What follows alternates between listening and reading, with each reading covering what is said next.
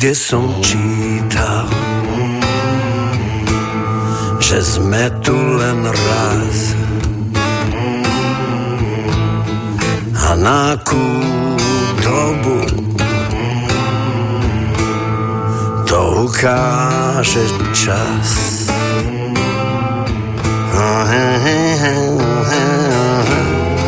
To ukáže čas.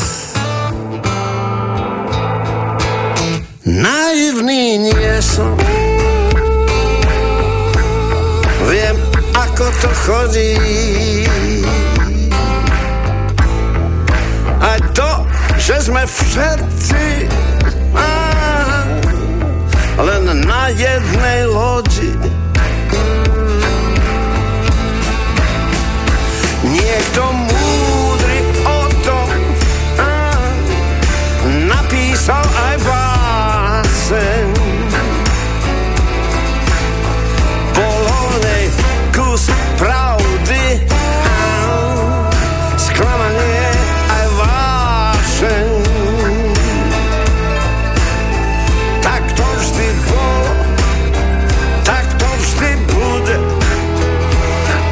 sa vzrušovať Stačí zostať v kľude Tak to vždy bolo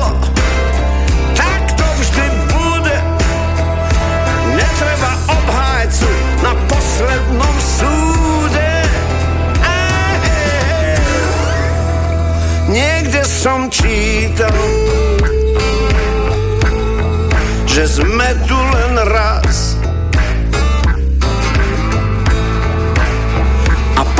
Posledné slovo hmm, to bude mať vždy kniaz.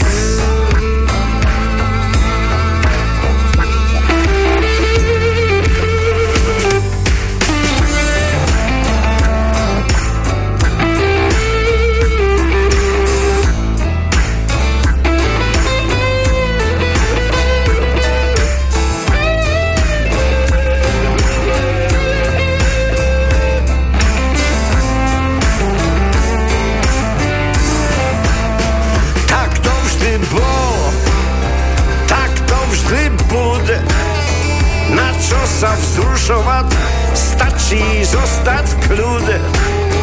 Tak to vždy bolo a tak to vždy bude. Netreba obhájcu na poslednom súde. Niekde som čítal, že sme tu len raz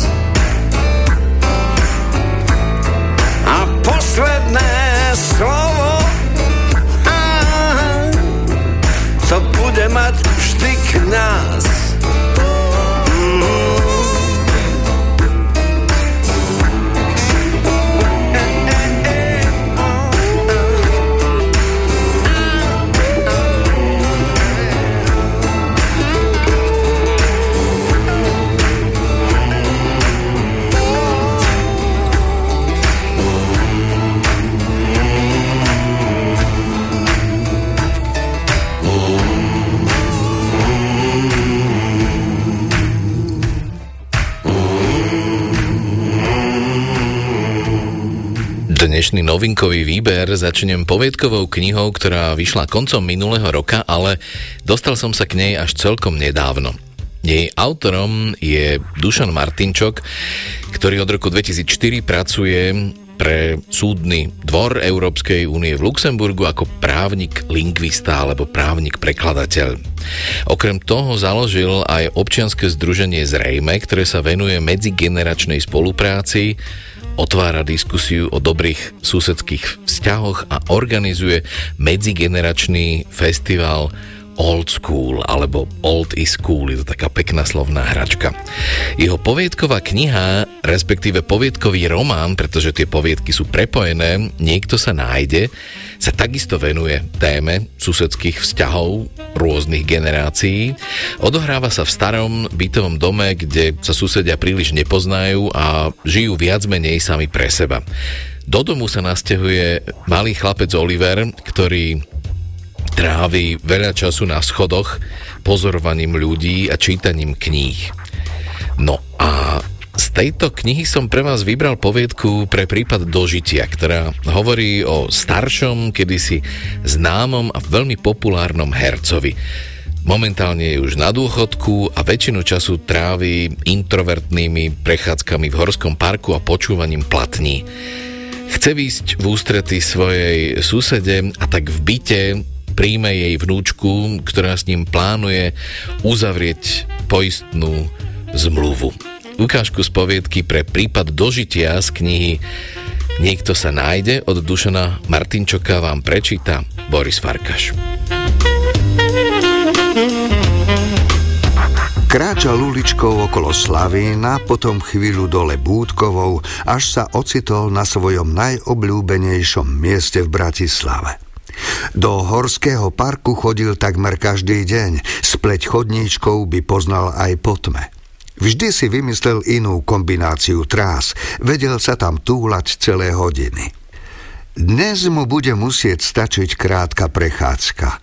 Predstavil si finančnú konzultantku, ako sa točí na obrovskej vinilovej platni a čaká ho s korálkovým počítadlom v ruke.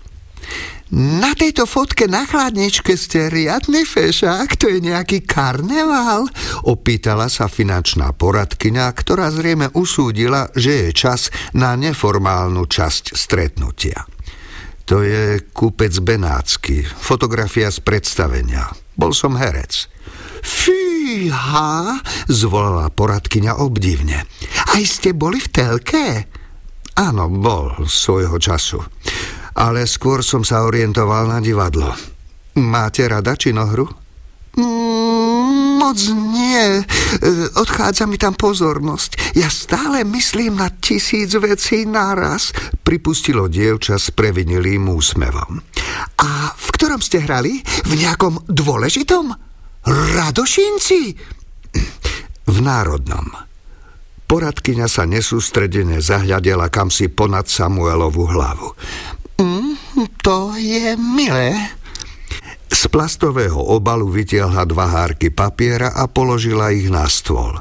No, ako som spomínala, treba sa zabezpečiť. Všetko sa môže stať, veď vieme, doba je neistá. Kamarátkyným rodičom len tak zhorel dom. Nebola to ničia chyba, proste vadný plynový ventil a fuk, zostali na ulici. Samuel sa nenápadne pozrel na malé stolové hodinky na chladničke. E, tak si ešte šikovne prejdeme poistenie proti smrti a pre prípad dožitia.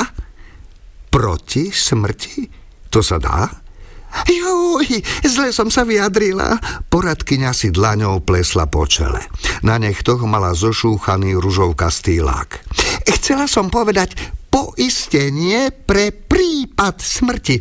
E, to znamená, že nedaj Bože, zomriete?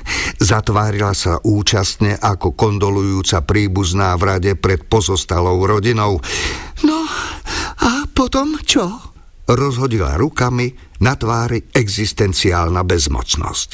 A to sa uvidí. Ja som agnostik, takže sa nechám prekvapiť. Ale nie, robíte si zo mňa srandu. Familiárne mu stisla ruku, ktorú mal položenú na stole. Samuel sa mierne posunul, ruky si zložil na kolená. Pozrite, to mám na obrázku, pokračovalo dievča. Ak nebudete prostriedky rozumne ukladať, po vašej smrti vašim blízkym takmer nič nezostane. Dokonca môže za istých okolností aj to málo zhrabnúť štát. A ten je, veď vieme, nič moc. Korupcia, tak. Bolo zjavné, že sa blížia k rozuzleniu. Samuel sa nevedel dočkať ani nie tak vyriešenia svojej prekernej finančnej perspektívy, ako skôr ticha a samoty v prázdnom byte. Alebo, z nádejovu zvolala návštevníčka a spojku zdôraznila oboma ukazovákmi vstýčenými popri načervenalej tvári. Alebo si peniažky budete priebežne ukladať na sporiaci účet a potom pôjdu vašim pozostalým. A pre prípad dožitia znamená, že ak sa dožijete stanoveného veku, zhodnotený výnos sa vyplatí priamo vám. Podľa mňa je to výborne vymyslené. Vždy má nakoniec niekto radosť. Keď dožijete, tešíte sa vy, keď zomriete, potešia sa príbuzní. Dobre, nie? A, a čo manželka? Opýtala sa snaživá návštevníčka. Nemám. O to ma mrzí. Veď aj babka Milka je vdova. Skôr či neskôr nie som vdovec, dôrazne odvetil Samuel. Nikdy som nebol ženatý. Jasné, jasné, starý mládenec, treba si užívať. Rešpekt, ujobodnár. Samuel strácal trpezlivosť. Nevládal už to decko počúvať. Nevládal potvrdzovať jeho povrchnú existenciu v slobodnom svete, na ktorom nemá nejakú zásluhu. Dnes je finančná poradkyňa, ale zajtra sa zobudí, kúpi si za pár eur letenku do Holandska a bude tam chovať kozy, keď si zmyslí. Neznášal túto zhýčkanú generáciu. Nafúkancov, ktorí svoje životné rozhodnutia s neprítomným výrazom v tvári vybavujú ťuknutím do mobilu.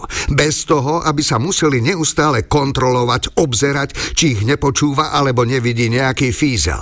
Dostali všetko na stribornej tácke a zaslúžili si to len tým, že sa vhodne narodili. Nebol som starý mládenec. Žil som s nekým, teda s Nikitom. Bývali sme spolu 20 rokov, povedal razantne. Takmer nikdy nezvyšoval hlas. Samého ho zachrípnuté dunenie vlastných slov prekvapilo. No áno, ale pre naše potreby je irrelevantné, že ste kedysi bývali s kamarátom. Nie je to irrelevantné a nebol to kamarát. On bol môj muž. Miloval som ho. Tú vetu vyslovil prvý raz. Nepovedal ju ani jemu, neodvážil sa ju ani pošepnúť, ako by na to nikdy nemal právo. Teraz zaznela v jeho kuchyni. V Nitre prebiehal 27. strojársky veľtrh, poslanci Národnej rady Slovenskej republiky zrušili Mečiarové amnestie, Teresa May ohlásila mimoriadne parlamentné voľby. A on, Samuel Bodnár, ročník 1950, v byte na Kalinovej ulici prvý raz v živote pred vyplašenou finančnou poradkyňou vyhlásil, že miloval muža, s ktorým 20 rokov žil. Mladá žena sa zamyslela, či to celé správne pochopila. To, to, ak, akože už, už vtedy existovalo? Myslíte lásku? Ale áno. Tá vraj existuje od nepamäti.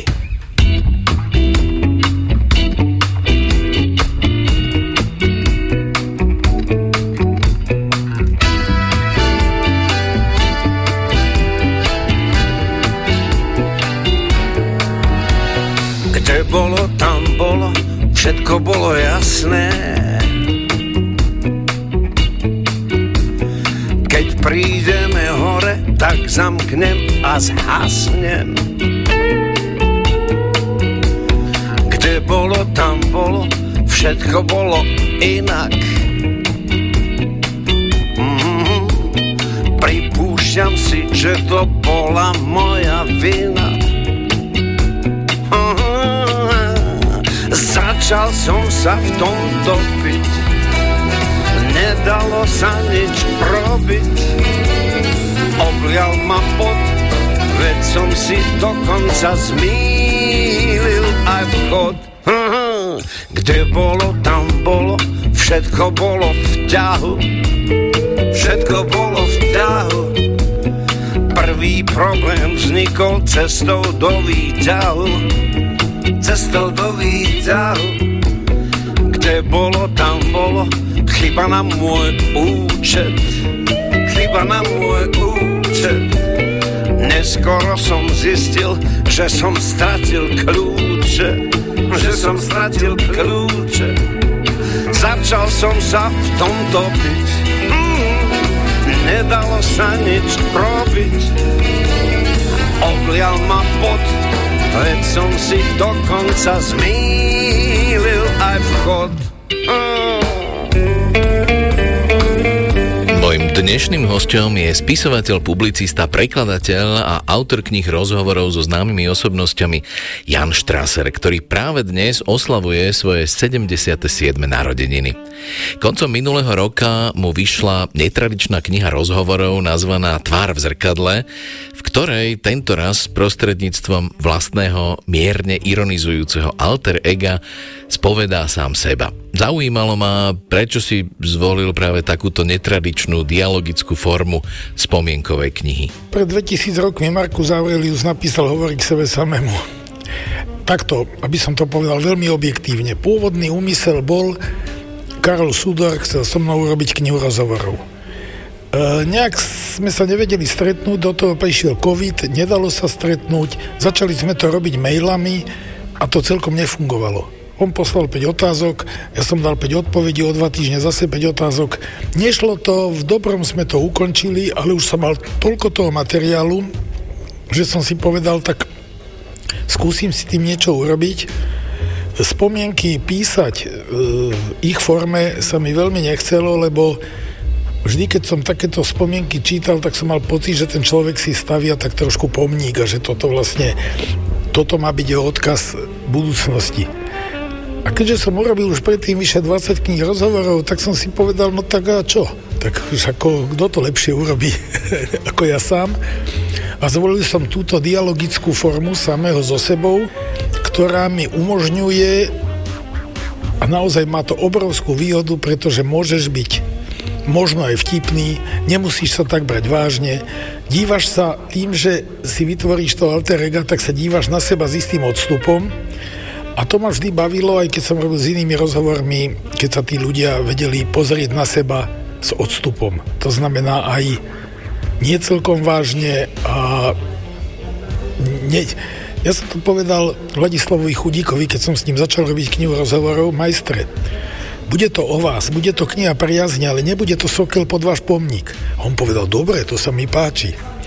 Tak nejak sám som sa snažil neurobiť si sokel pod svoj pomník. A ty si už ako dieťa prejavoval talent na písanie? Prvú básničku som napísal, keď som mal asi 9 rokov. Naťukal som ju jedným prstom na otcovom písacom stroji a poslal som ju do časopisu Ohník.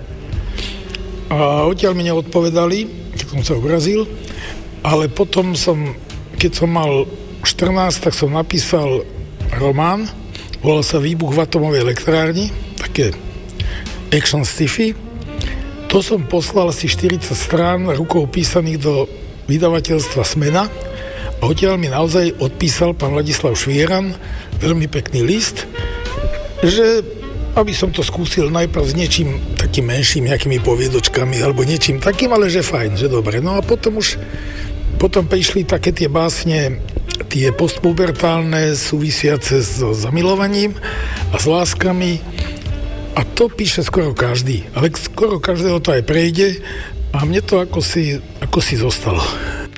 V tejto knihe veľmi zaujímavo opisuješ svojich predkov, rodičov a prostredie obce Lovinobania, kde si vyrastal Aké bolo tvoje dospievanie? Z tej Lovinobane, z tej dediny alebo z tej fabrickej kolónie, kde otec pracoval v magnezitke, sme sa presťahovali zase do Košic, lebo otca preložili a tam som chodil na strednú školu, na priemyslovku a myslím si, že celkom fajn. Normálne s chalanmi, tam som sa naučil piť kávu v kaviarniach. Stal sa zo mňa kaviarenský povalač a tam som napísal prvé už také ako keby vážnejšie básne, lebo tam som začal čítať mladú tvorbu a jej poéziu, súčasnú Slovensku a mal som obrovské šťastie, že tam vtedy pôsobila partia absolventov Filozofickej fakulty z Bratislavy, Albín Bagin, e, Ivan Kadlečík, Jozef Mrís, proste niekoľko ľudí, ktorí sa rozhodli po absolvovaní Filozofickej fakulty ísť do Košíc povzniesť v Košiciach mladé umenie, ktoré Košiciach nemalo vtedy tú najlepšiu pôdu a oni ma zobrali do partie, doslova sa, na, sa povedať, našli si ma, lebo Ivan Kadlečík, ktorý zostavoval s Baginom taký zborník východoslovenských autorov a prišiel za mnou do školy, nebol som na vyučovaní vtedy, potom mi povedali spolužiaci, že ma hľadal nejaký muž v kožáku, som sa trošku zlakol. No, aby som to skrátil, zobrali ma do partie a tak ako Robert Falk má tú knižku Všetko, čo som v živote potreboval, som sa naučil v materskej škole, tak ja som sa všetko, čo som v živote potreboval, naučil od týchto ľudí a potom ešte neskôr v Bratislave na, na vysokej škole, kde som zase už po tých redakciách začal trošku labzovať. A ako konkrétne ťa v tomto tvojom smerovaní ovplyvnil literárny kritik Albin Bagin? No, Albin Bagin bol predovšetkým v tom čase už pomerne renomovaný mladý literárny kritik a urobil takú vec, že ma pozval k sebe domov, zistili sme, že bývame kúsok vedľa seba a trávili sme dlhé, dlhé večery do noci rozhovormi o literatúre. A to, že ja neviem, on sa netváril, že ma bral ako partnera, ako 17-18 ročného chalana. To bolo pre mňa niečo, niečo úžasné. Mohol som ho počúvať, mohol som niečo aj k tomu dodávať a doslova z tých debát No, v tých debatách som sa, som sa nie, niečo učil a, nie, a niečo, niečo naučil.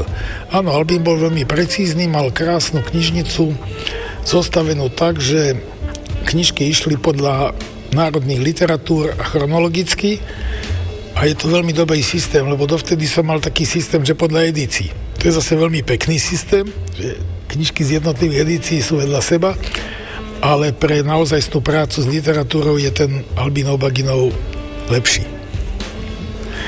No a to bolo jedno šťastné stretnutie a to druhé bolo potom e, v Bratislave už na Filozofickej fakulte, kde som sa dostal do partie Vytvorili sme tzv. univerzitnú skupinu básnikov, už predtým boli osamelí bežci, my sme chceli tiež mať svoju skupinu, bolo nás tam tuším 5 a na jednom, vtedy sa tomu hovorilo textdepil, dneska sa už tomu hovorí po slovensky čítačka, e, sme na nejakom internáte, bol takýto textdepil a súčasťou jeho boli debaty s tými poslucháčmi, študentmi a sedel tam vtedy starší pre, na, na tie časy starší, asi 40-ročný Stanislav Šmatlák, literárny historik. Sám neviem, čo na tom zaujímalo, že prišiel medzi, medzi začínajúcich autorov, ale asi ho to zaujímalo a on ma potom dohodil ako brigádnika, dneska sa tomu hovorí asistent, do slovenských pohľadov, ktoré vtedy viedol Jozef Kot. A to bol ten druhý Robert Falcom, všetko, čo som v živote potreboval vedieť o redakčnej práci som sa naučil v slovenských pohľadoch 1965. V knihe píše, že svoju vysokú školu si vlastne absolvoval viac menej popri práci redaktora v slovenských pohľadoch a, a v mladej tvorbe. Dalo sa to stihnúť? Tak nechcel by som tú školu zhádzovať, bože chráň. Ja som študoval kombináciu ruský jazyk, slovenský jazyk, ruský jazyk ako diplomovú kombináciu a katedra ruského jazyka a literatúry bola výborná vtedy. Naozaj výborná, bol tam istý Ivan Slimák, e, veľmi dobrý literárny vedec, ale aj ostatný a bola tam výborná atmosféra. Takže ja, ktorý som chcel študovať Slovenčinu ako odborný predmet, a som si povedal, že tú ruštinu, dobre, no tak nejako to hádam dám. Nakoniec som prilnul viac k tej ruštine, lebo my ako vedľajší slovenčinári sme boli tak trošku zaznávaní zase tou katedrou slovenského jazyka a literatúry. Takže nemôžem povedať, že by som tú školu nejako flákal alebo bral na ľahkú váhu, ale ten literárny život, ktorý vtedy v tej druhej polovici 60. rokov začal naozaj naberať na obrátkach, ten ma pohltil a v tých slovenských pohľadoch tam chodila vtedy špička slovenských literárnych vedcov, aj prozaikov, aj básnikov, aj do mladej tvorby, kam som generačne patril, neskôr som tam prešiel. Takže to bol, to bol môj život až do 1970. keď mladú tvorbu potom z politických dôvodov zrušili.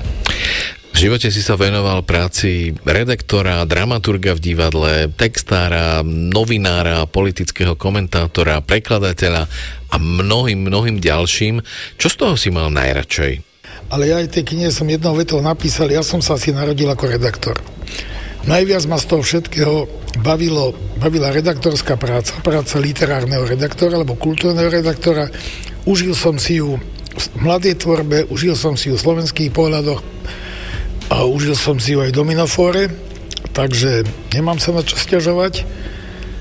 A keď Dominoforum skončilo v 1904, tak som vlastne skončil už aj ja. Išiel som do predčasného dôchodku a od toho času sa neviem zastaviť. Ako vnímaš príslušníkov svojej generácie, čiže mm, autorov niekdajšej mladej tvorby, Dušana Dušeka, Dušana Mitanu a ďalších? No, ja si myslím, že práve v mladej tvorbe v druhej polovici 60. rokov sa tá generácia vyformovala a pokiaľ ide o poéziu, mal som vtedy ambíciu byť jej generačným kritikom, dá sa povedať. Čo neznamená, že ju chváliť všetkých, ale E, lebo to bola generácia, ktorou tá staršia generácia, generácia Trnavskej skupiny dosť tak akoby je tak nej možno vnímala istú konkurenciu, čo dneska, keď povieš, že konkurencia v literatúre, to je čo? Hej. Vtedy to ale bolo ináč a boli tam aj nejaké nevraživosti a ja som si myslel, že tá generácia je naozaj silná a, a dobrá, tak som o tom dosť písal hlavne o poezii. Osamelí bežci, nejak trošku z inej strany Kamil Peteraj, z prozaickej strany Duše Glocko Mitana a to je pomerne dosť, dosť, dosť silná, silná zostava, takže som bol rád, že som v nej a že sa cítime. A Peter Zajac, teda nesmiem zabudnúť na Petra Zajaca, ako na genera- tiež na literárneho kritika, najmä prózy. Takže myslím si, že nie náhodou takmer celú túto generáciu normalizácie nejakým spôsobom postihla. Nehovorím, že išla do disentu, tá generácia to nie, ale publikačné problémy, ty to vieš najlepšie, mal každý. Mal Mitana, mal aj Dušek, osamelí bežci nemohli ako spolu, ako skupina publikovať dokonca ani sami vydávať knižky a trvalo to až do 80. rokov. A ako vnímaš príslušníkov tých následujúcich literárnych generácií, ktoré prišli po vás, napríklad aj tej súčasnej? Teraz si ma pristihol pri presne tom, ako by som povedal, excese, ktorú sme my vyčítali, keď sme boli mladá generácia tým starším. Že vy sa o nás nezaujímate, vy nás nepoznáte, vy nami tak pohrdáte, a dneska im už trošku rozumiem. Nehovorím, že by som pohrdal mladou generáciou, Bože chráň, ale už, už to tak veľmi nevnímam a v tomto veku, v roku 2023 už, už takmer vôbec nie, už ja beletriu skoro nečítam, čítam literatúru faktu, lebo stále sa ešte si myslím, že sa niečo o tom svete dozviem. E, takže to, čo vnímam, absolútne je sloboda. A to je najlepšie. A na to už odpoviem len jednou takou mantričkou. Dosť často sa ma pýtajú, či sú dnešné texty piesní lepšie, ako boli za mojich čias, teda ja neviem, 60 rokov, alebo treba aj za normalizácie, alebo sú horšie. Odpovedám úplne, sú horšie. Ale keby som si mal vybrať medzi dobrými textami a neslobodou, a zlými textami a slobodou, tak nech sú radšej zlé texty a sloboda. Takže tým chcem povedať, že to, že každý môže napísať, čo chce a ak sa mu to podarí aj vydať, čo chce, lebo dneska vydať knihu nie je zložité, je to skoro by som povedal, je to, je to jednoduché, aj keď nemá vydavateľa. Nech sa páči, chodíš do knihkupectiev, vidíš, jak sa, čo, čo sa tam valia za veci. Keď sa v tom Artfore alebo v Pantare, to je jedno, Martinuse, pohrabeš pol hodinu, nájdeš si možno aj tú svoju knižku, čo ťa nezaujíma, necháš na boku, ale zaujíma to niekoho iného a to je úplne, úplne v poriadku.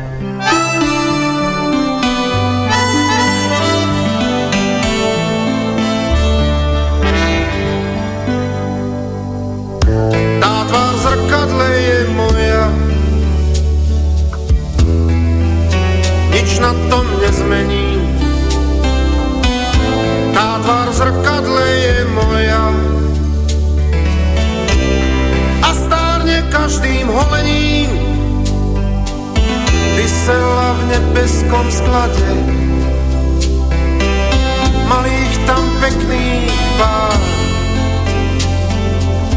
Musel som čakať v rade Na svoju vlastnú tvár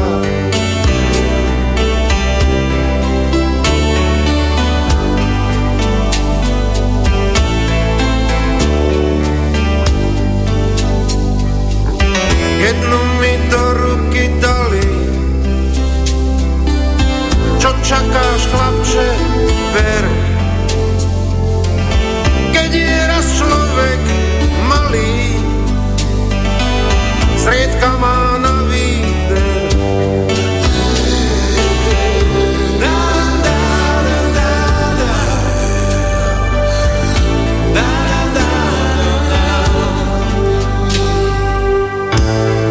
Zrkadle je moja. Nič na tom nezmení. Tá tvár zrkadle je moja.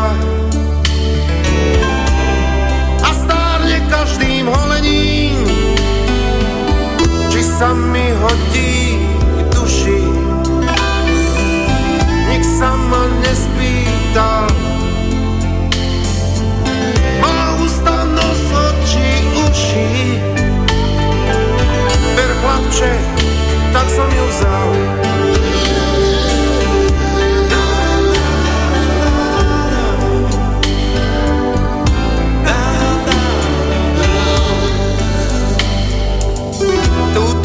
Zvesili z háku.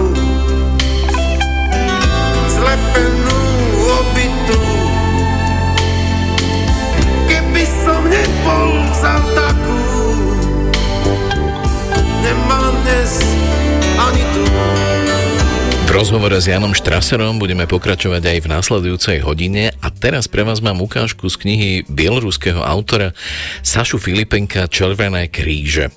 Autora možno poznáte aj vďaka jeho prvej knihe, preloženej do Slovenčiny, nazvanej Bývalý syn. Aj román Červené kríže podobne ako poviedkový román Dušana Martinčoka vychádza zo susedských vzťahov. Hlavná postava, mladý vdovec Alexander sa na začiatku 21. storočia pristahuje do nového bytu v Minsku s niekoľkomesačnou cerkou. Len čo od nového bývania prevezme kľúče, pripletie sa mu do života suseda, vyše 90-ročná pani, u ktorej sa začína rozvíjať Alzheimerova choroba. Alexander o jej životný príbeh nemá záujem, no Tatiana Alexejevna je neodbitná. Nechce, aby sa zabudlo na hrôzy, ktoré ľudia zažili počas Stalinovej diktatúry. Najmä na vojakov, ktorých vlastná krajina považovala za zradcov len preto, lebo sa počas vojny dostali do zajatia. Tak ako Ľoša, otec jej céry Asky. Jeho meno našla ako zamestnankyňa ministerstva v zoznamoch Červeného kríža, ktoré mala prepisovať. Ukážku z románu Sašu Filipenka Červené kríže vám v preklade Katariny Strelkovej prečíta Kamil Mikulčik. Je po všetkom. Prebehne mi mysľou. Opona spadla. Jeden život sa skončil, druhý sa začína. Som na transcendentnej nule. Som triciatník s osudom roztrhnutým na dvoje. Vraj to mám skúsiť ešte raz. Nemám čo namietať. Samovražda nie je nič pre mňa. Navyše mám dceru. Na myšlienky z tohto večera si neskôr už zrejme nespomeniem. V hlave mám hamlu, vo svetelnom lúči si tancuje valčík prach. Nič viac tu nie je. Mám hodinu na oddych a potom sa musím opäť pokúsiť žiť. Prvý príbeh sa skončil, druhý sa práve začína. Zatiaľ je to len priepasť s vysutým mostom v ľudskej podobe. Ak sa človek chce dostať na druhý breh, musí sa sám vrhnúť vpred. Mama hovorieva, že šťastie má vždy minulosť a pre každé nešťastie sa určite nájde nejaká budúcnosť. Cítim sa ako stroskotaný moreplavec, ktorý sa chystá preskúmať neznámy ostrov. Mesto Minsk. Na čo som sem vôbec prišiel? Je to síce bratská, ale predsa len cudzia krajina. Červený kostol a široký prospekt, akýsi plešatejúci básnik a palác republiky, čo vyzerá ako mauzóleum. Desiatky budov, ale ani jediná spomienka, neznáme okná, cudzie ulice. Čo je toto vôbec za krajinu? Čo o tomto meste viem? Nič.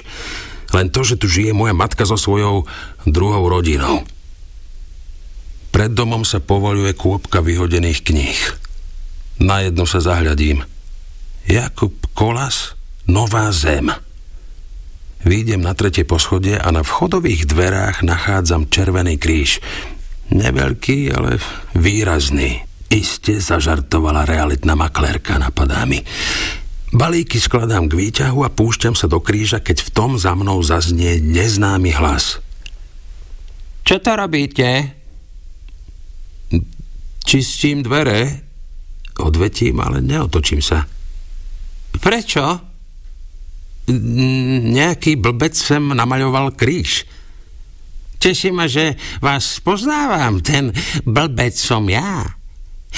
Nedávno mi zistili Alzheimerovú chorobu. E, zatiaľ postihuje len krátkodobú pamäť. E, občas si nepamätám, čo so mnou bolo pred niekoľkými minútami, ale podľa lekára časom nastane problém aj s rečou. E, začnem zabúdať slova a pribudnú aj problémy s pohybom. Dobrá perspektíva, čo? tie kríže som namaľovala preto, aby som trafila domov, no. Čo skoro zrejme aj tak zabudnem, čo znamenajú. To ma mrzí. Usilujem sa zareagovať čo najzdvorilejšie. Ale prosím vás, v mojom prípade sa to ani nemohlo skončiť inak. Prečo? Boh má predo mnou strach.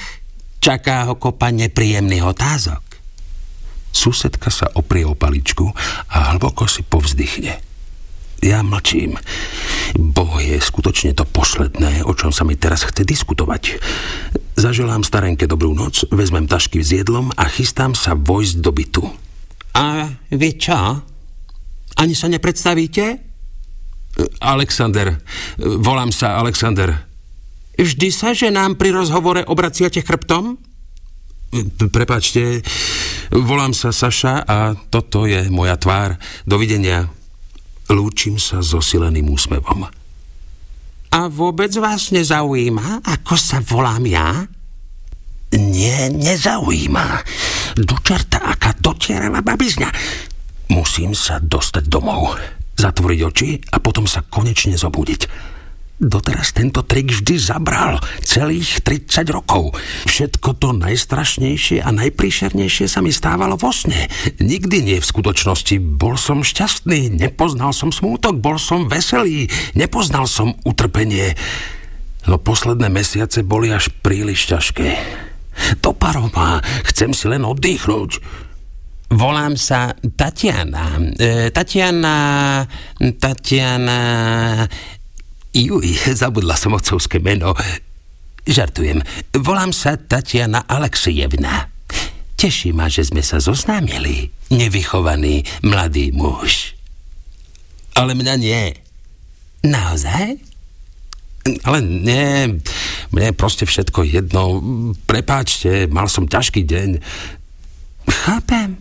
Všetci občas mávame ťažké dni ťažké mesiace, ťažký život. Teší ma Tatiana Alexejevna. Majte sa. Veľa šťastia. Dobre, nech sa vám darí. Vravím ironicky. Viete, u mňa sa to všetko ešte len začína. To čerta, toto už je fakt moc. Najprv maklérka, teraz táto starená. Nemám chuť sa s nikým rozprávať. Susedka to zrejme vycíti pochopí, že využijem aj najmenšie zaváhanie a tak ani na chvíľku nestihne. No, áno, no, všetko sa pomerne rýchlo skončí.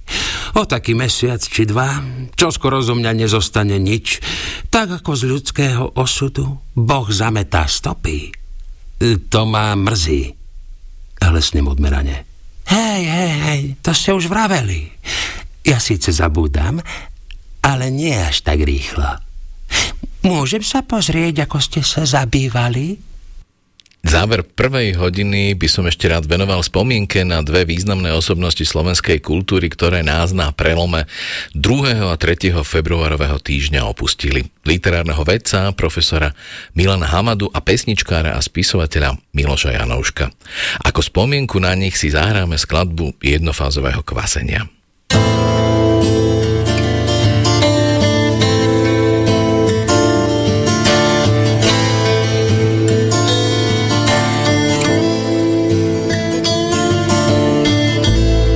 Som ťa cez deň.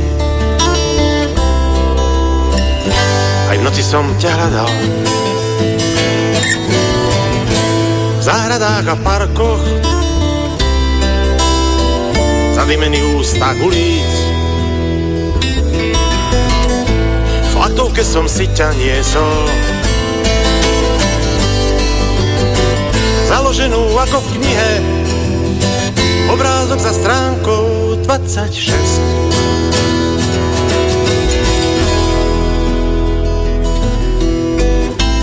Videl som ťa vo sne,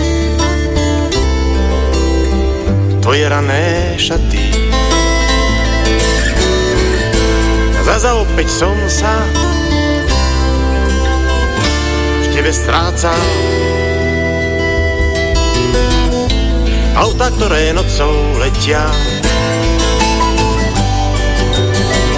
žiadne z nich mi nezastaví, každý má svoj čistý list.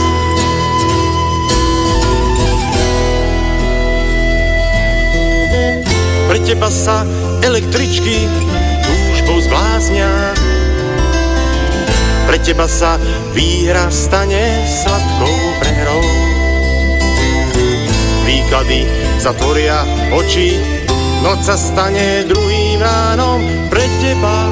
Literárnu reví s Dadom Naďom vám prináša sieť kníh kupectiev Pantarej. Počúvate Rádio Slovensko.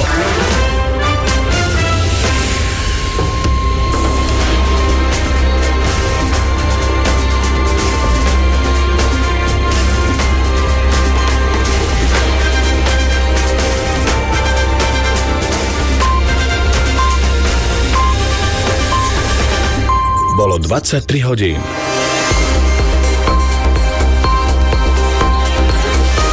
Správy RTVS. Obrany schopnosť Slovenska je na vysokej úrovni, tvrdí poverený minister obrany Nať. Spojené kráľovstvo a Európska únia sa blížia k dohode o pravidlách v Severnom Írsku. Zajtra bude oblačno, so snežením a dažďom a teplotou minus 3 až plus 7 stupňov. Príjemné počúvanie želá Zuzana Kejmerová.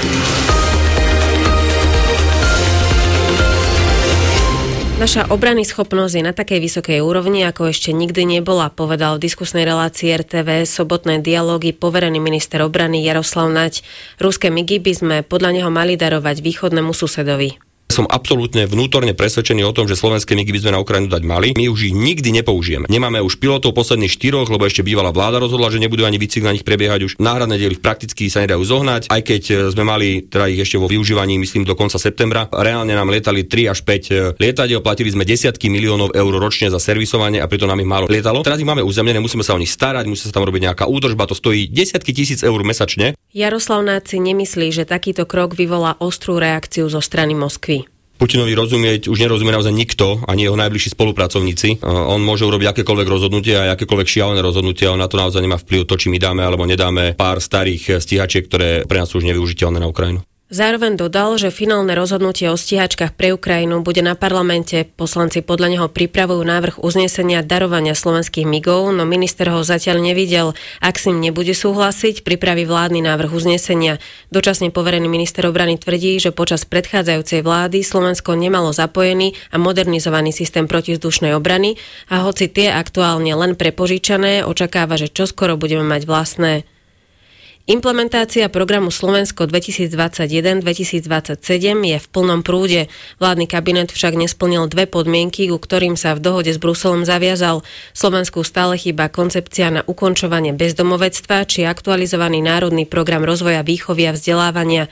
Európska komisia tak nemôže výdavky žiadateľom preplácať, kým sa podmienky nesplnia. To je podľa Barbory Zmuškovej z portálu Euraktiv problém. Ide o desiatky miliónov eur, pri ktorých Slovensko nemá garanciu, že budú preplatené, kým nepríjme tú stratégiu, o ktorej vláda tvrdí, že na ňu nemá kompetencie. Dočasne poverená ministerka investícií Veronika Rimišová tvrdí, že nesplnenie podmienok nebude mať žiaden vplyv na vyhlasovanie víziev z programu Slovensko ani na financovanie projektov príjimateľovi bude vyplatený schválený finančný príspevok z národnej úrovne nezávisle od stavu plnenia základnej podmienky. Ale zároveň predpokladáme, že obidve podmienky budú splnené do termínu zaslania prvej žiadosti o platbu na Európsku komisiu. Tento proces odhadujem na minimálne rok a pol. Ministerstvo školstva už aktualizovaný program prijalo a rezort práce finalizuje dodatočné podkladové dokumenty, ktoré pošlo Európskej komisii na schválenie. Tá nakoniec rozhodne o tom, či sa ministerstvám podarilo tentokrát podmienky naplniť. Európska únia a Spojené kráľovstvo sa blížia k uzavretiu dohody, ktorá by upravila pravidlá ohľadom Severného Írska stavené v zmluve o Brexite. Oznámil to dnes írsky premiér Leo Varadkar. Podľa BBC možno pozitívne vyústenie komplikovaných rokovaní usudzovať aj z toho, že dnes sa mal král Karol III v Londýne stretnúť so šéfkou Eurokomisie Ursulou von der Leyenovou. Schôdzku ale nakoniec z prevádzkových dôvodov zrušili. 21. kole futbalovej Fortuna ligy zvíťazila Dunajská streda nad Skalicou 2-1 a obod sa dostala na čelo tabulky pred majstrovský Slovan Bratislava. Zlaté Moravce remizovali so Slovanom 1-1, Trnava zdolala Trenčín 3-2 a Banska Bystrica si poradila s posledným Liptovským Mikulášom 2-0. Včera remizovala Podbrezová s Michalovcami 2-2, kolo dohrajú zajtra o 17. hodine 30. minúte Žilina s Ružomberkom. Zajtra bude oblačno až zamračené, ojedinele na severe miestami snehové prehánky, v nižších polohách aj dážď alebo dážď so snehom. Najvyššia denná teplota 2 až 7, v Žilinskom kraji na Spiši na Horehroni a na krajnom severovýchode minus 3 až plus 2 stupne. Severný vietor do 30, v nárazoch do 65 km za hodinu. 23 hodín, 4,5 minúty. D2 je už priazná, ale dialničné tunely sú stále uzatvorené. Pozdravujeme zo zelenej vlny. Dialnica D2 za Malackami v smere do Česka, kde hasiči likvidovali požiar kamióna, je už priazná v ľavom pruhu. V smere do Bratislavy je priazný stále jeden pruh. Na jednotke na kilometri 130 v smere Žiar nad Hronom budete obchádzať odstavený kamión, zasahuje do jazdného pruhu. Na D3 je pre údržbu obojsmerne uzatvorený tunel Horelica. Obchádzajte cez Čadcu po ceste číslo 11. Uzávera potrvá do polnoci. No a na východnej D1 je pre údržbu uzatvorený tunel Prešov v smere na Poprad. Po skončení národná diaľničná uzatvorí aj opačný smer, teda na Košice. Poliadovicu a husté sneženie hlásite na viacerých úsekoch, ale najmä opatrne na trase Fačkov Klečno, na horskom priechode Príslop, šmíka sa aj na trase Hriňová Detvianská huta a takisto na 66 na trase Banská Bystrica Brezno. Ak ste na cestách aj takto večer a chcete doplniť ďalšie dopravné aktuality, môžete aj teraz. Ľuboška sa bezpečne a plynulo. Zelená vlna 0800 900 800. Literárnu reví s Dadom Naďom vám prináša sieť kníh kupectiev Pantarej.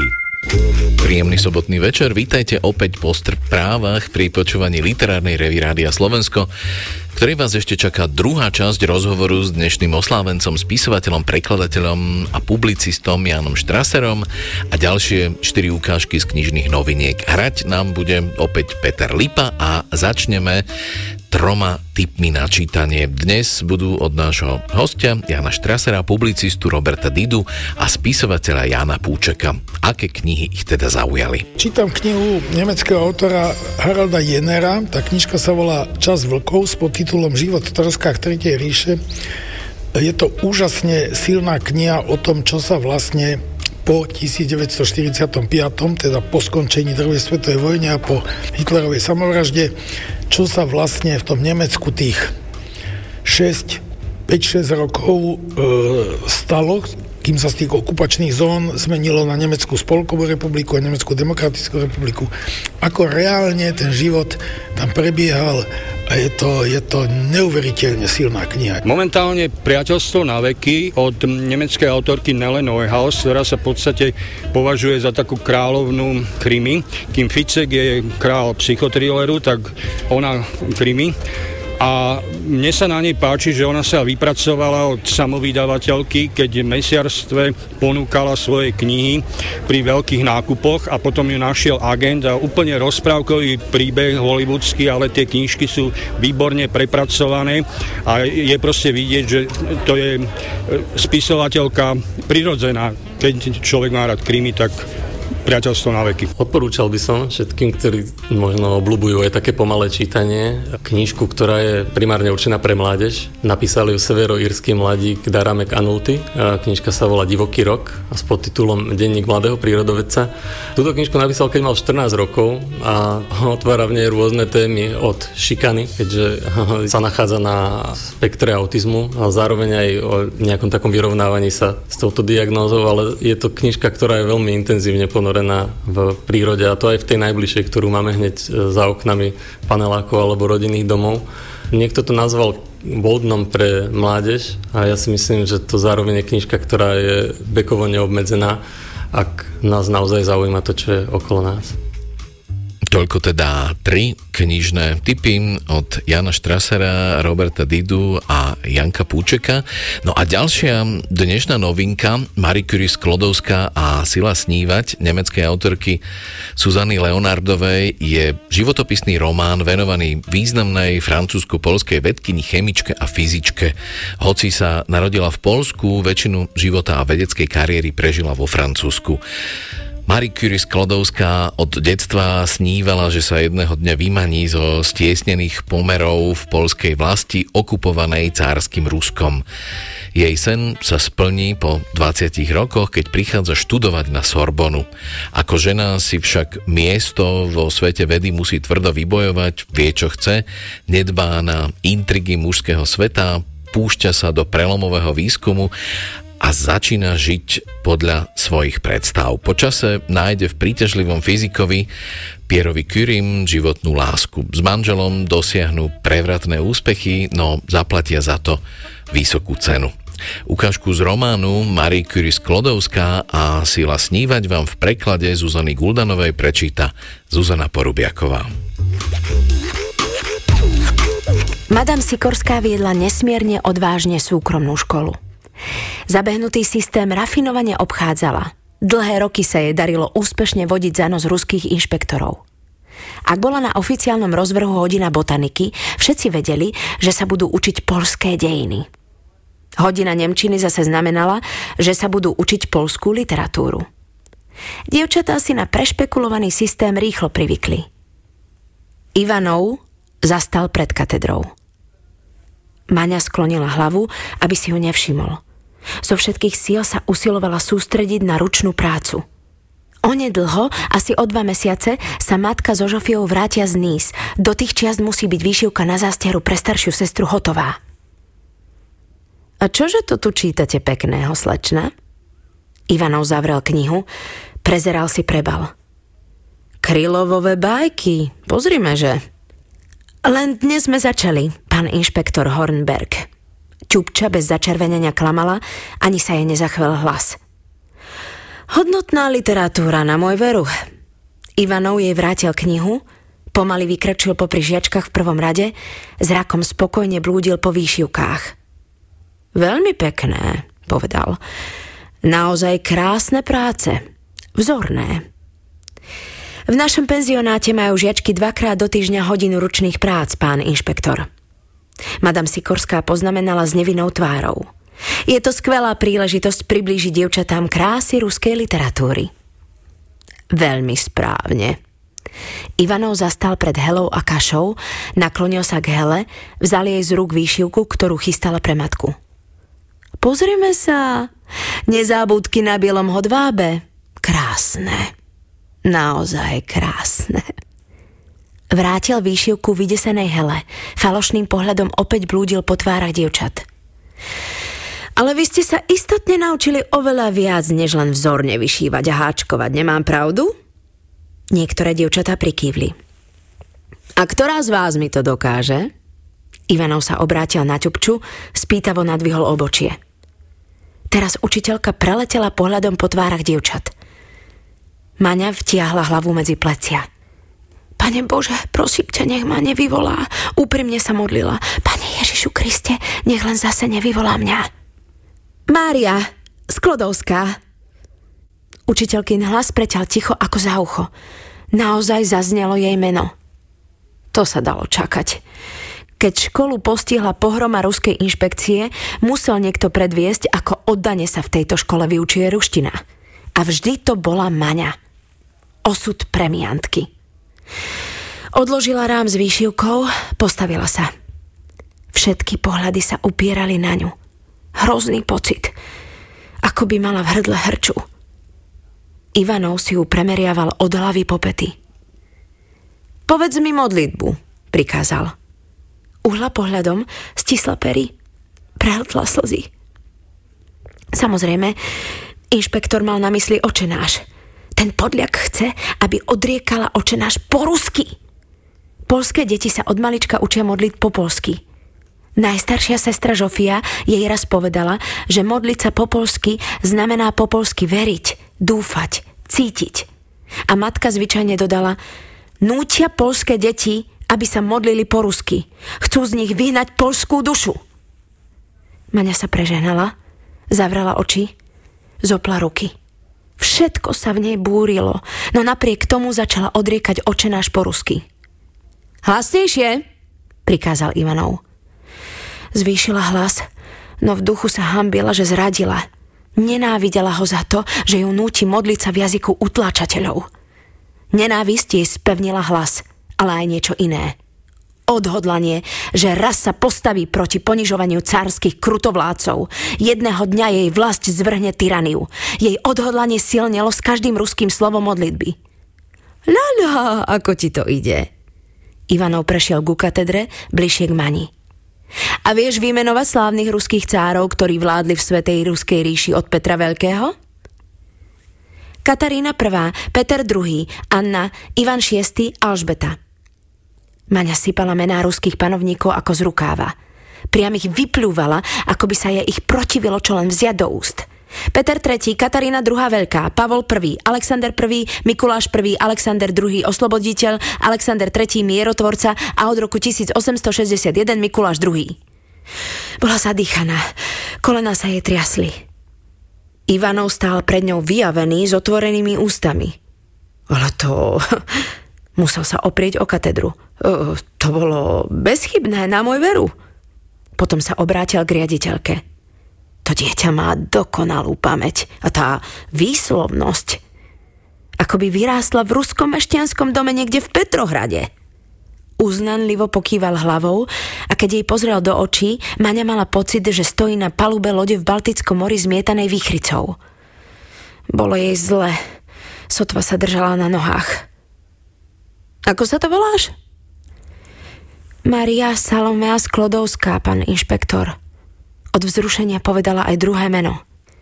Pomaly prikývol, no nespúšťal z nej zrak. Marii stekali po chrbte cícerky studeného potu. Povedz mi ešte mená a tituly cisárskej rodiny, Maria Salomea Sklodovská. Jej veličenstvo cisárovná, jeho kráľovská výsosť cárovič Alexander. Už ani nevnímala, ako rozpráva. Mechanicky odriekala mená a tituly, ktoré sa po večeroch nabifľovala s Helou a Žofiou a dúfala, že neodpadne. Napokon odpoveď statočne dokončila. Z výrazu Ivanovovej fúzatej tváre vyčítala, že sa nepomýlila. Spokojne sa usmieval. Lenže ani tomu nestačilo. Ešte musela vymenovať hodnosti ruských vládnych úradníkov vo Varšave a mená a tituly najvyšších hodnostárov. Dokonca sa spýtal, ako sa nazýva jeho funkcia a titul. Nebolo pochyb, skúšanie mu spôsobovalo nesmierny pôžitok. V maninej hrudi blčala nenávisť. S výpetím všetkých síl skrývala odpor, vzdor. Výborne, napokon ju pochválil. Nemám najmenšie výhrady, pani riediteľka. Madame Sikorská prikývla, oddane sa usmiala. A na záver by som ešte raz chcel počuť, kto je našim panovníkom. Maňa mala pocit, že tá nenávisť ju zadusí. Vzdor jej nedovolil poriadne sa nadýchnuť. Ty nepoznáš odpoveď? Zvolal Ivanov, na čele sa mu zjavila zlostná ryha. Jeho Veličenstvo Alexander II. Zachrypnutým hlasom povedala Maňa. Cár celej Rusy. Vstyk! Panovačným gestom zvelil inšpektor a všetky žiačky vstali. Ešte raz za všetci. Kto je našim panovníkom? Jeho veličenstvo Alexander II, cár celej Rusy. Zaznela zborová odpoveď. Nech ho Boh oslávi, dodal Ivanov, kývol Čupči na pozdrav a odkráčal.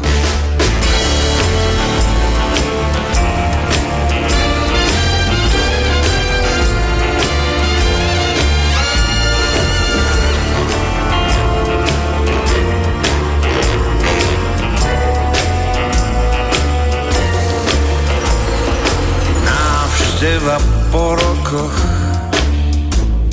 Sklamanie a či radosť. Návšteva po roku Len letmý pohľad a dosť. Pamäť je blúdna Skutočnosť nudná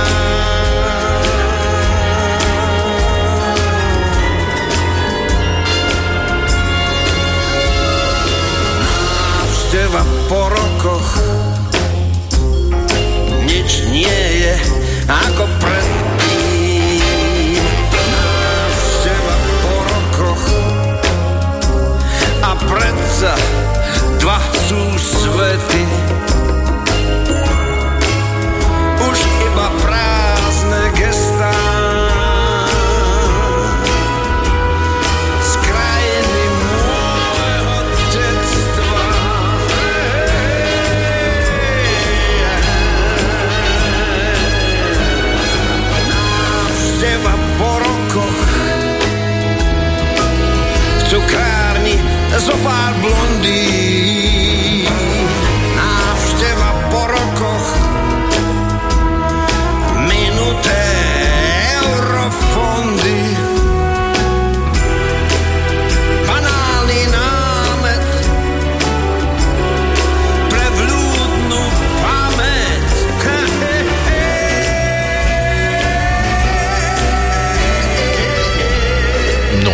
nami je druhá časť rozhovoru s dnešným oslávencom, spisovateľom, prekladateľom, publicistom a autorom knih rozhovorov Janom Štraserom. V predchádzajúcej hodine sme sa zhovárali najmä o knihe Tvár v zrkadle, kde si dialogickou formou zaspomínal na vlastný život.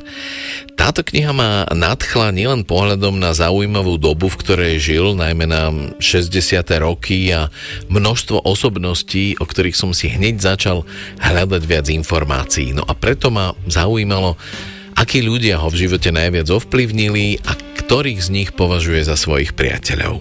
No to, čo si teraz povedal, že si začal k tým menám niečo hľadať, to svedčí len o tom, že si vzácná čitateľská výnimka, lebo ťa to baví, lebo to proste chceš a to je úplne v poriadku. A tí ľudia, ktorí ovplyvnili môj profesijný, do istej miery osobný život, boli práve tí moji priatelia. To znamená si naozaj, dá sa povedať, najintenzívnejší a najstarší priateľ Petr Zajac, E, Dušan Kužel, veľmi dobrý priateľ, ktorý žiaľ skoro umrel, partia okolo mladej tvorby, čiže nebohý Peter Hejnák, Jan Buzaši, osamelí bežci.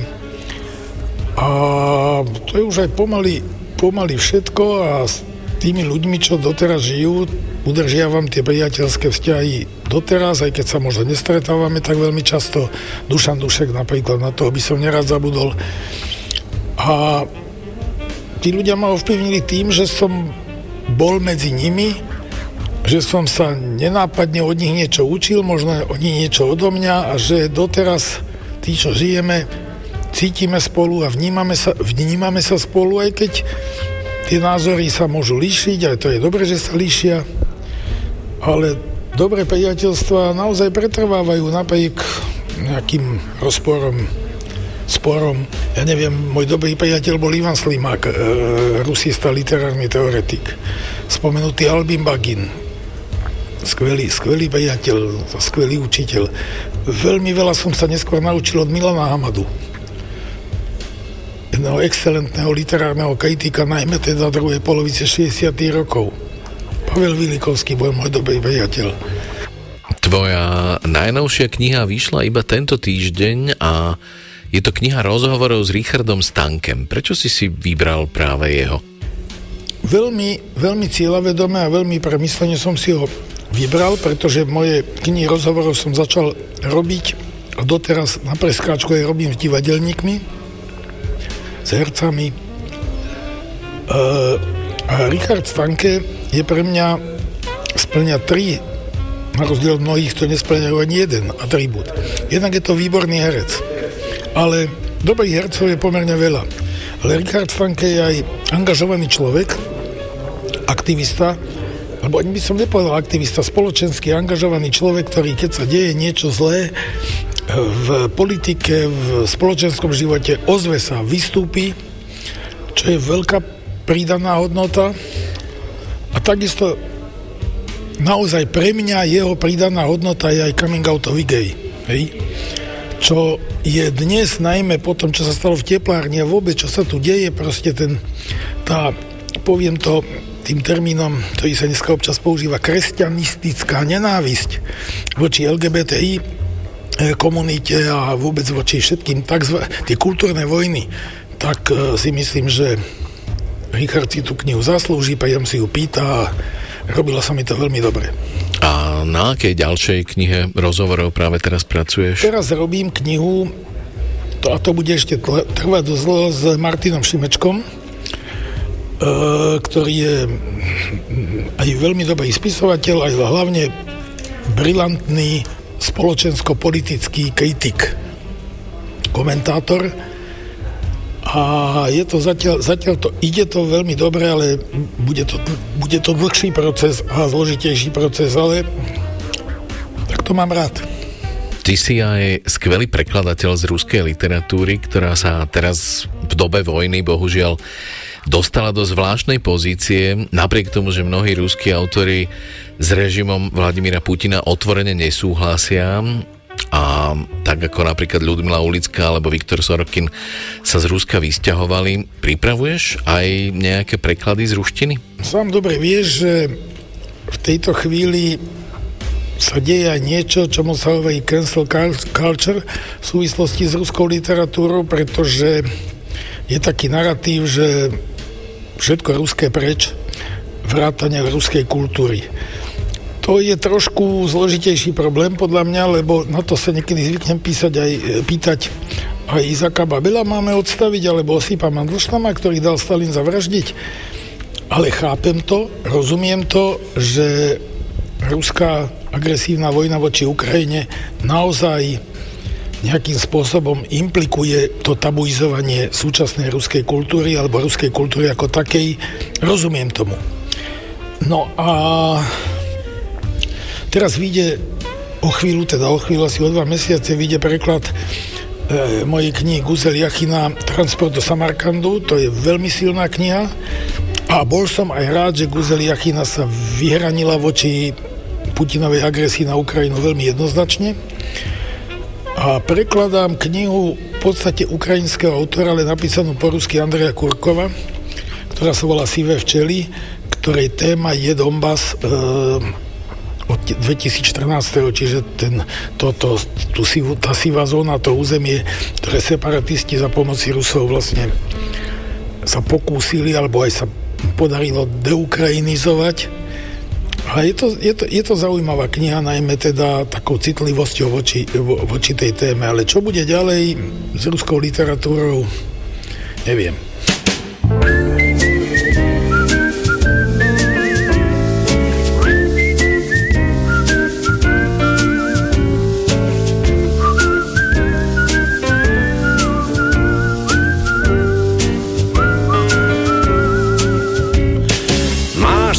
tvár, možno sa mýlim. Zmeniajú len papričky čili. Takú tvár, akú viem, každý chce ďalej Na budúce.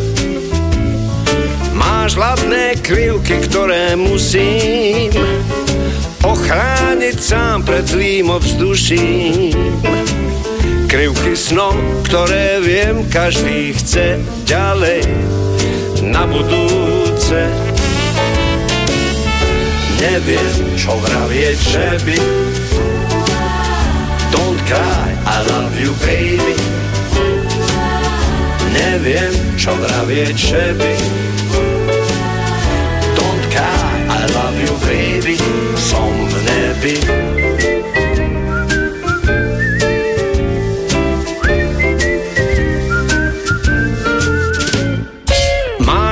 duši mier ja taký hľadám. Zašpiní ju len čokoláda. Taký mier, aký viem, každý chce už žiadne na budúce. Neviem, čo vravieť, že by. Don't cry, I love you, baby. Neviem, čo vravieť, že by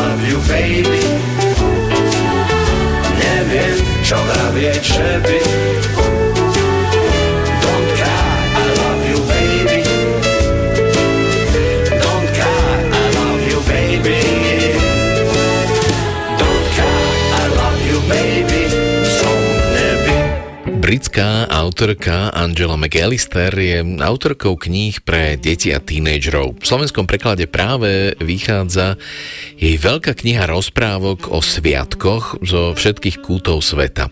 Autorka tu zozbierala rozprávkové, ale aj mýtické príbehy a legendy z celého sveta ako Mrázik, Hrnčekvár, Žabý princ, Dary severného vetra, na východ od slnka, na západ od mesiaca a usporiadala ich podľa ročných období.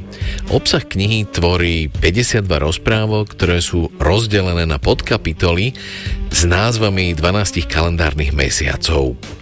Ponúkaný výber tvoria príbehy z rôznych krajín, kultúr a náboženstiev, No a ja som pre vás vybral inuitský príbeh nazvaný Itajung a husia žena, ktorý vám v preklade Kláry Krutekovej prečíta Alfred Svan.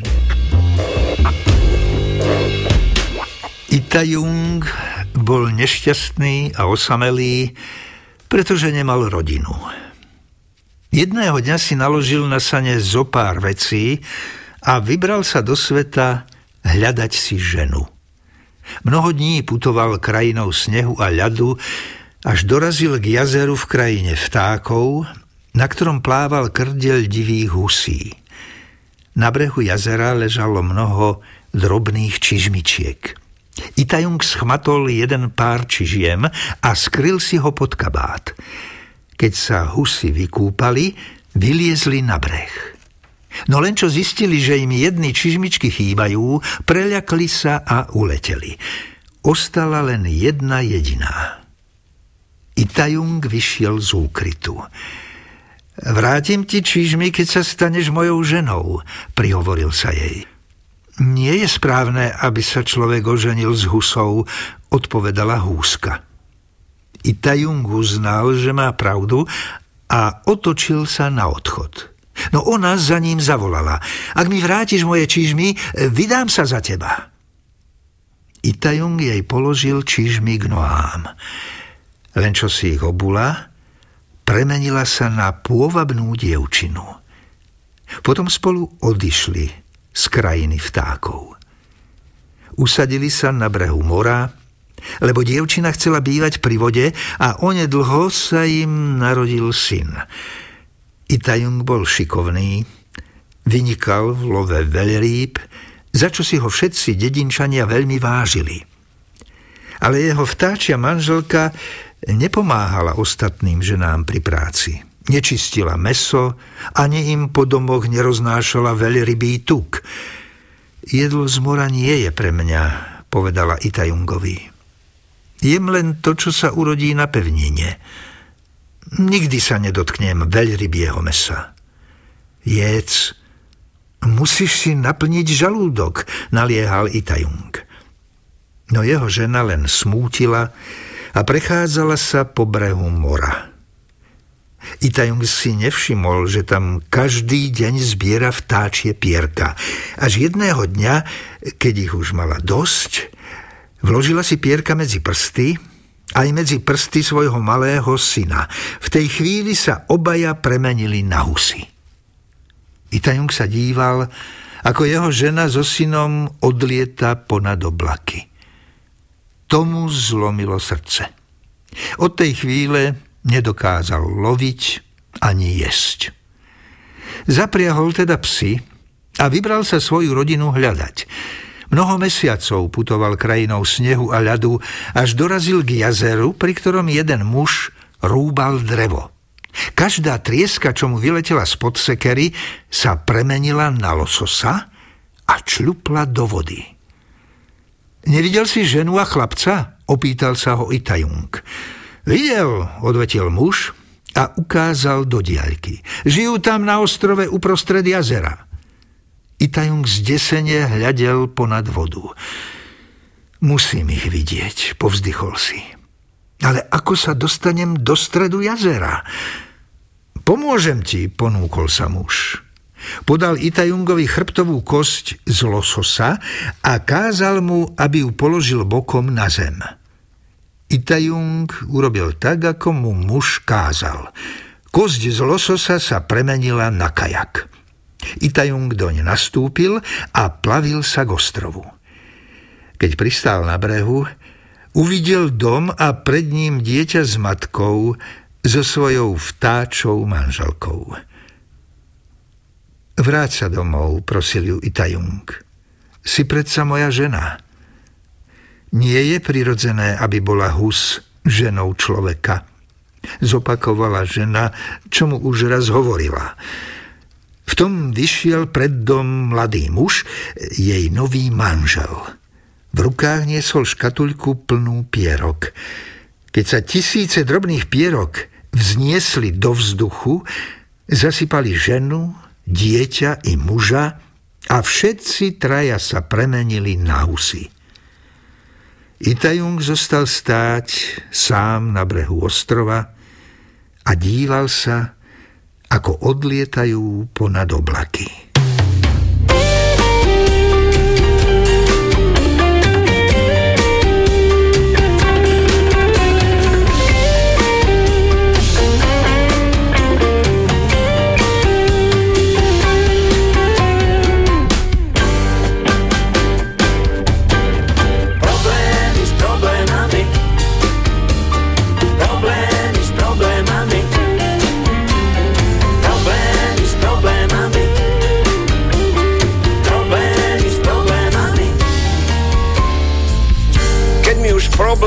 Prerastú cez hlavu, tak mám chuť opustiť slnečnú sústavu, odletieť do inej hviezdnej galaxie, kde sa bez problémov a bez stresu žije. Lenže ja nemám kurz lietania vesmíru a v zemi korene mám hlbšie ako strom a tak doživotne som už odsúdený bývať tu na zemi a mať len problémy.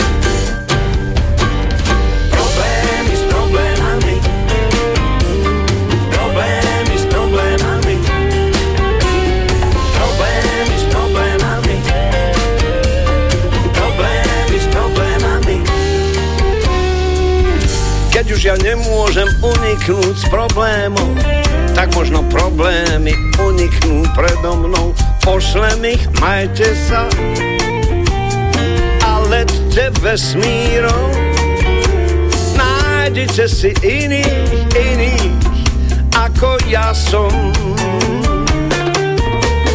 Vesmír je obrovský a v ňom všetky problémy sa iste rozplynú skôr ako na zemi bez nich budem opäť bezproblémový tvor.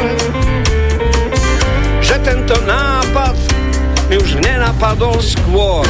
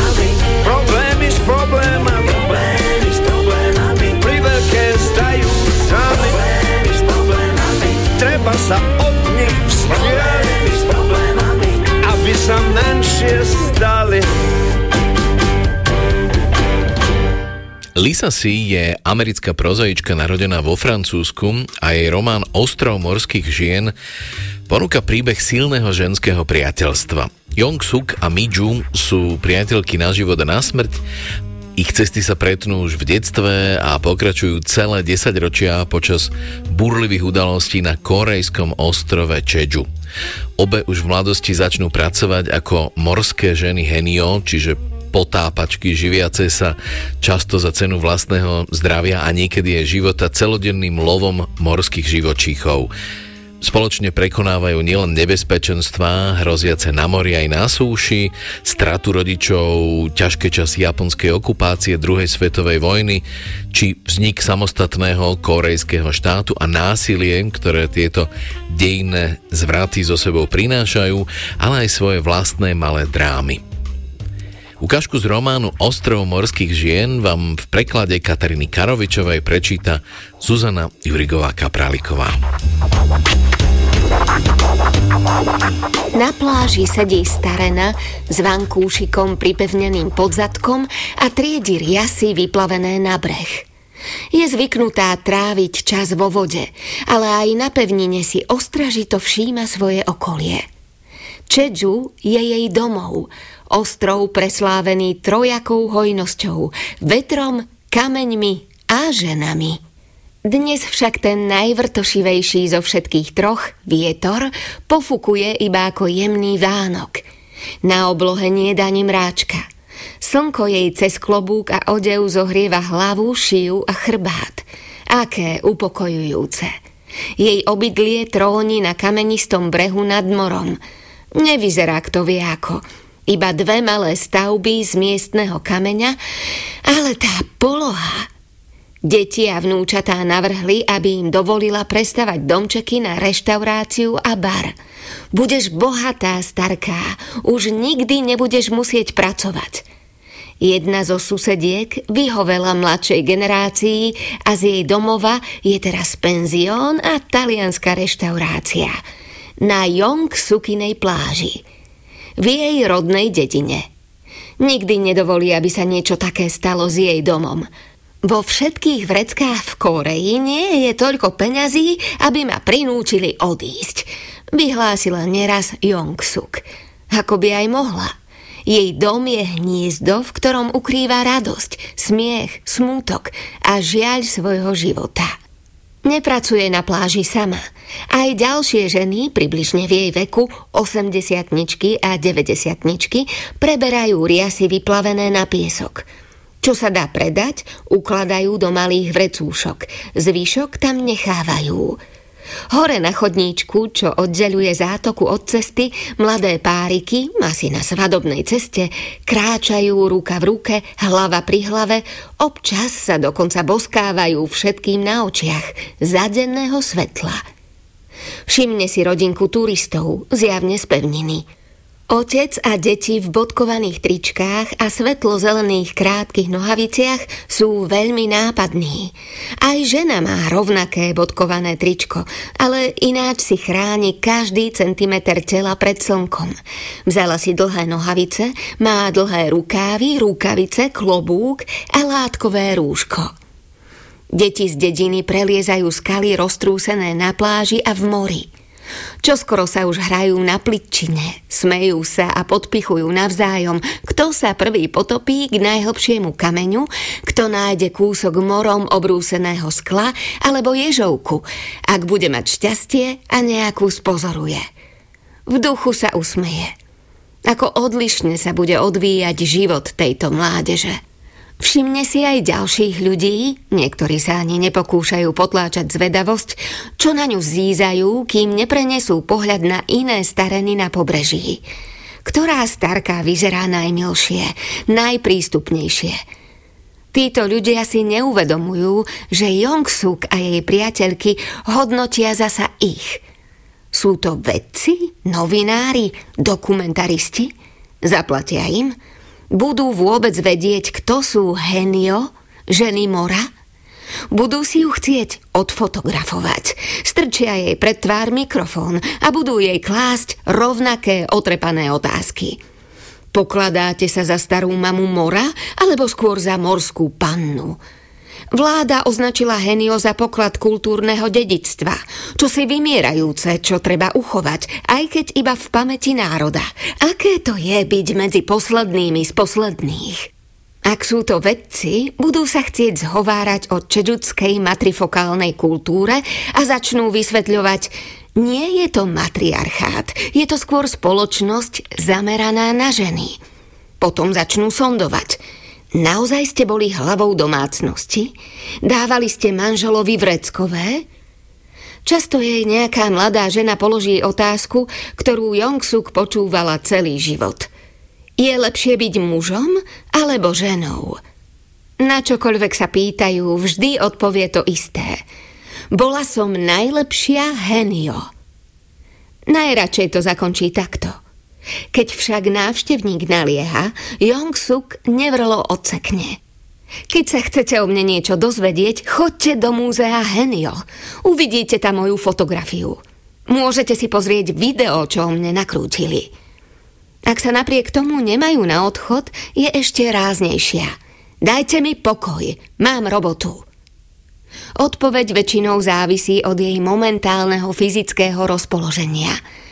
Dnes jasne svieti slnko, voda sa ligoce a ona cíti v kostiach, hoci iba sedí na brehu, nadnášanie mora. Príliv, čo jej masíruje boľavé svaly, chlad, čo ju obopne a stlmí pálenie v klboch a tak dovolí, aby si ju fotografovali – Dokonca si vyhrnie okraj klobúka, aby jej jeden mladík videl lepšie do tváre.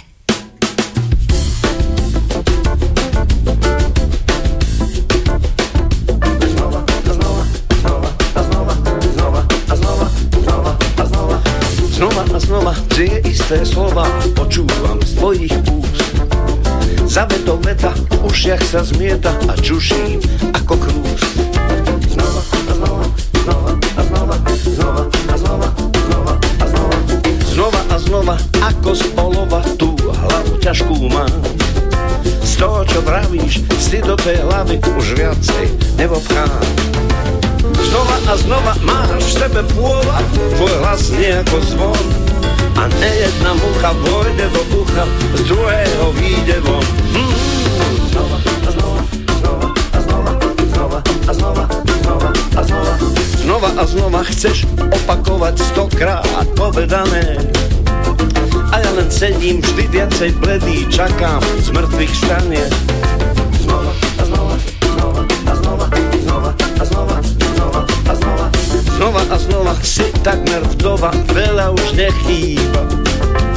Nechcem sa priečiť, skákať do reči, tak mlčím, jak ryba. Znova a znova máš v sebe pôvod, tvoj hlas nie ako zvon. Nejedna mucha vojde do ucha a z druhého vyjde von. isté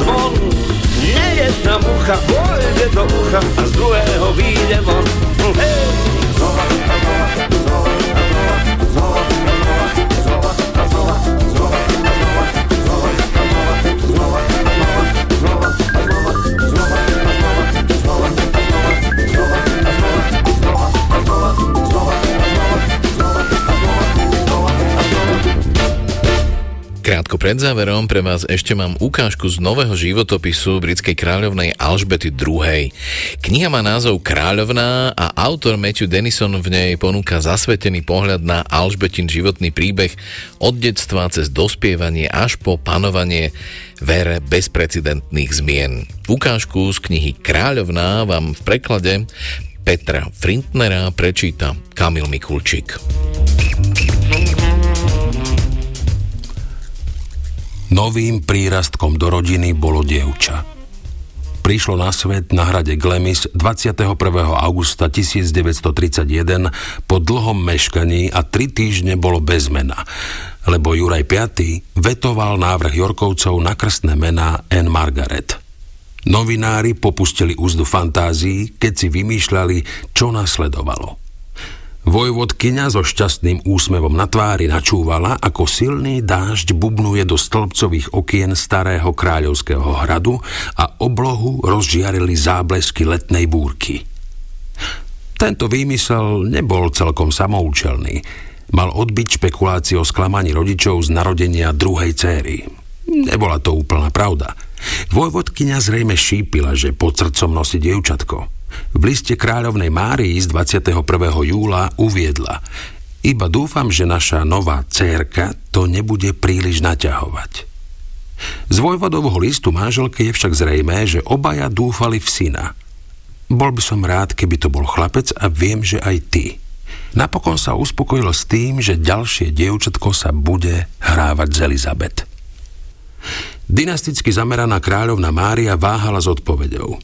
Ako vo všetkom, aj tu sa nechala viesť kráľovou reakciou, že s dievčatami sa dá hrať dlhšie ako s chlapcami.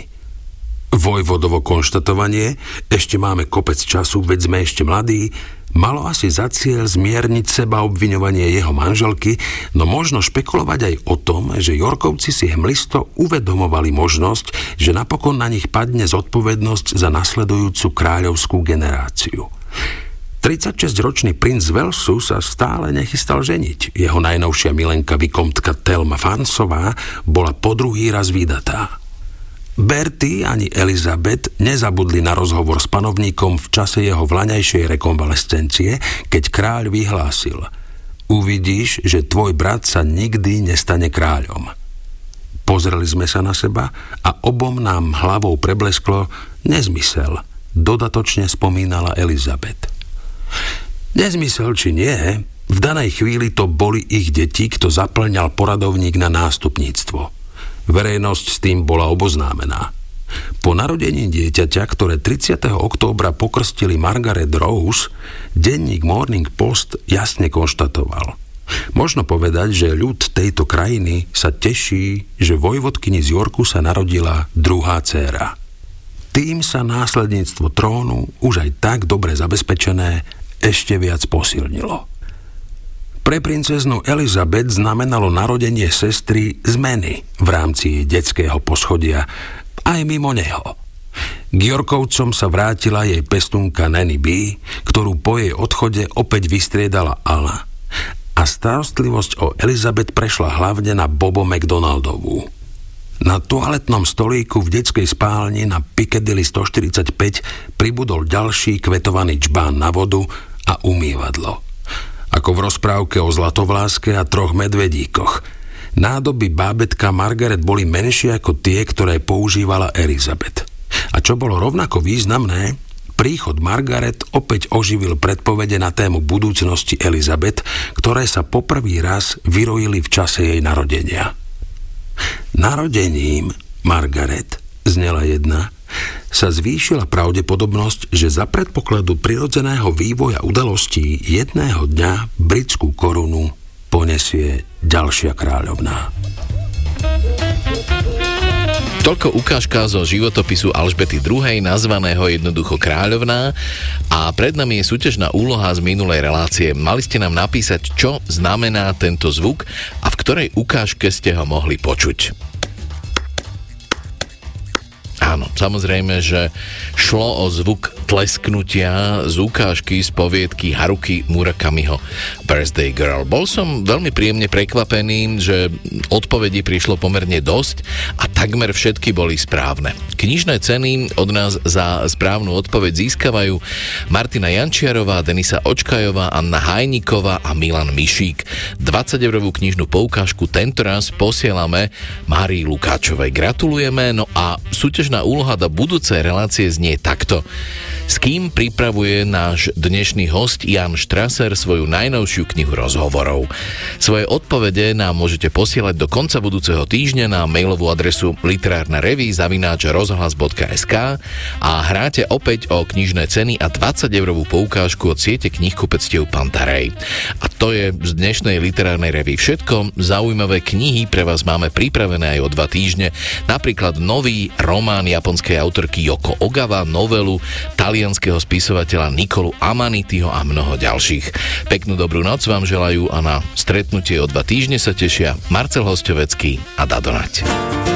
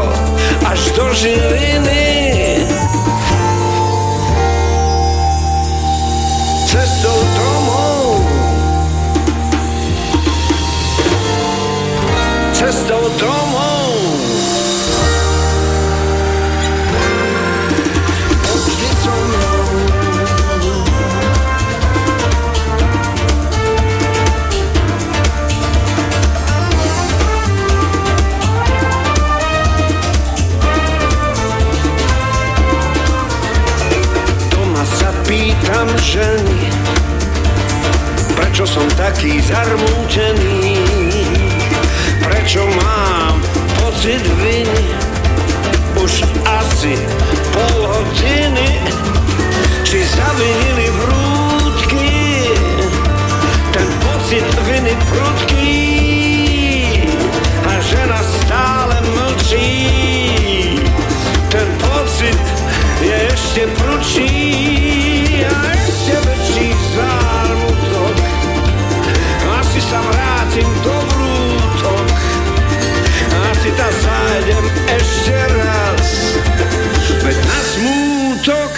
dnes nemám čas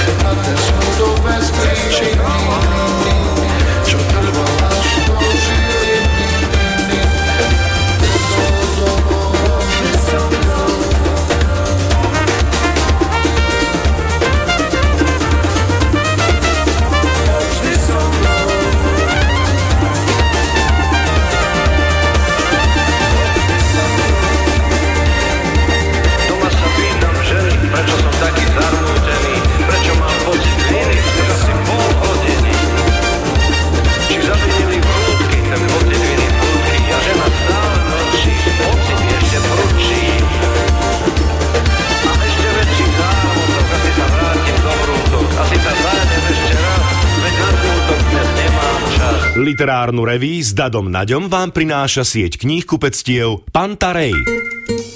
Rádio Slovensko Výber pyramídy sú úspešní, inšpiratívni, výnimoční. Stačila tam malinká chyba a bolo to 5 miest uh, od toho zlata. Povedali sme si, že na Slovensku treba uh, niečo robiť s tou emočnou inteligenciou dospelých ľudí. Keď som sa nejako rozhodoval pre vysokú školu, tak som vlastne vedel, že chcem robiť huby. Osobnosti a ich životné príbehy vám prináša výber pyramídy s Gabikou Anži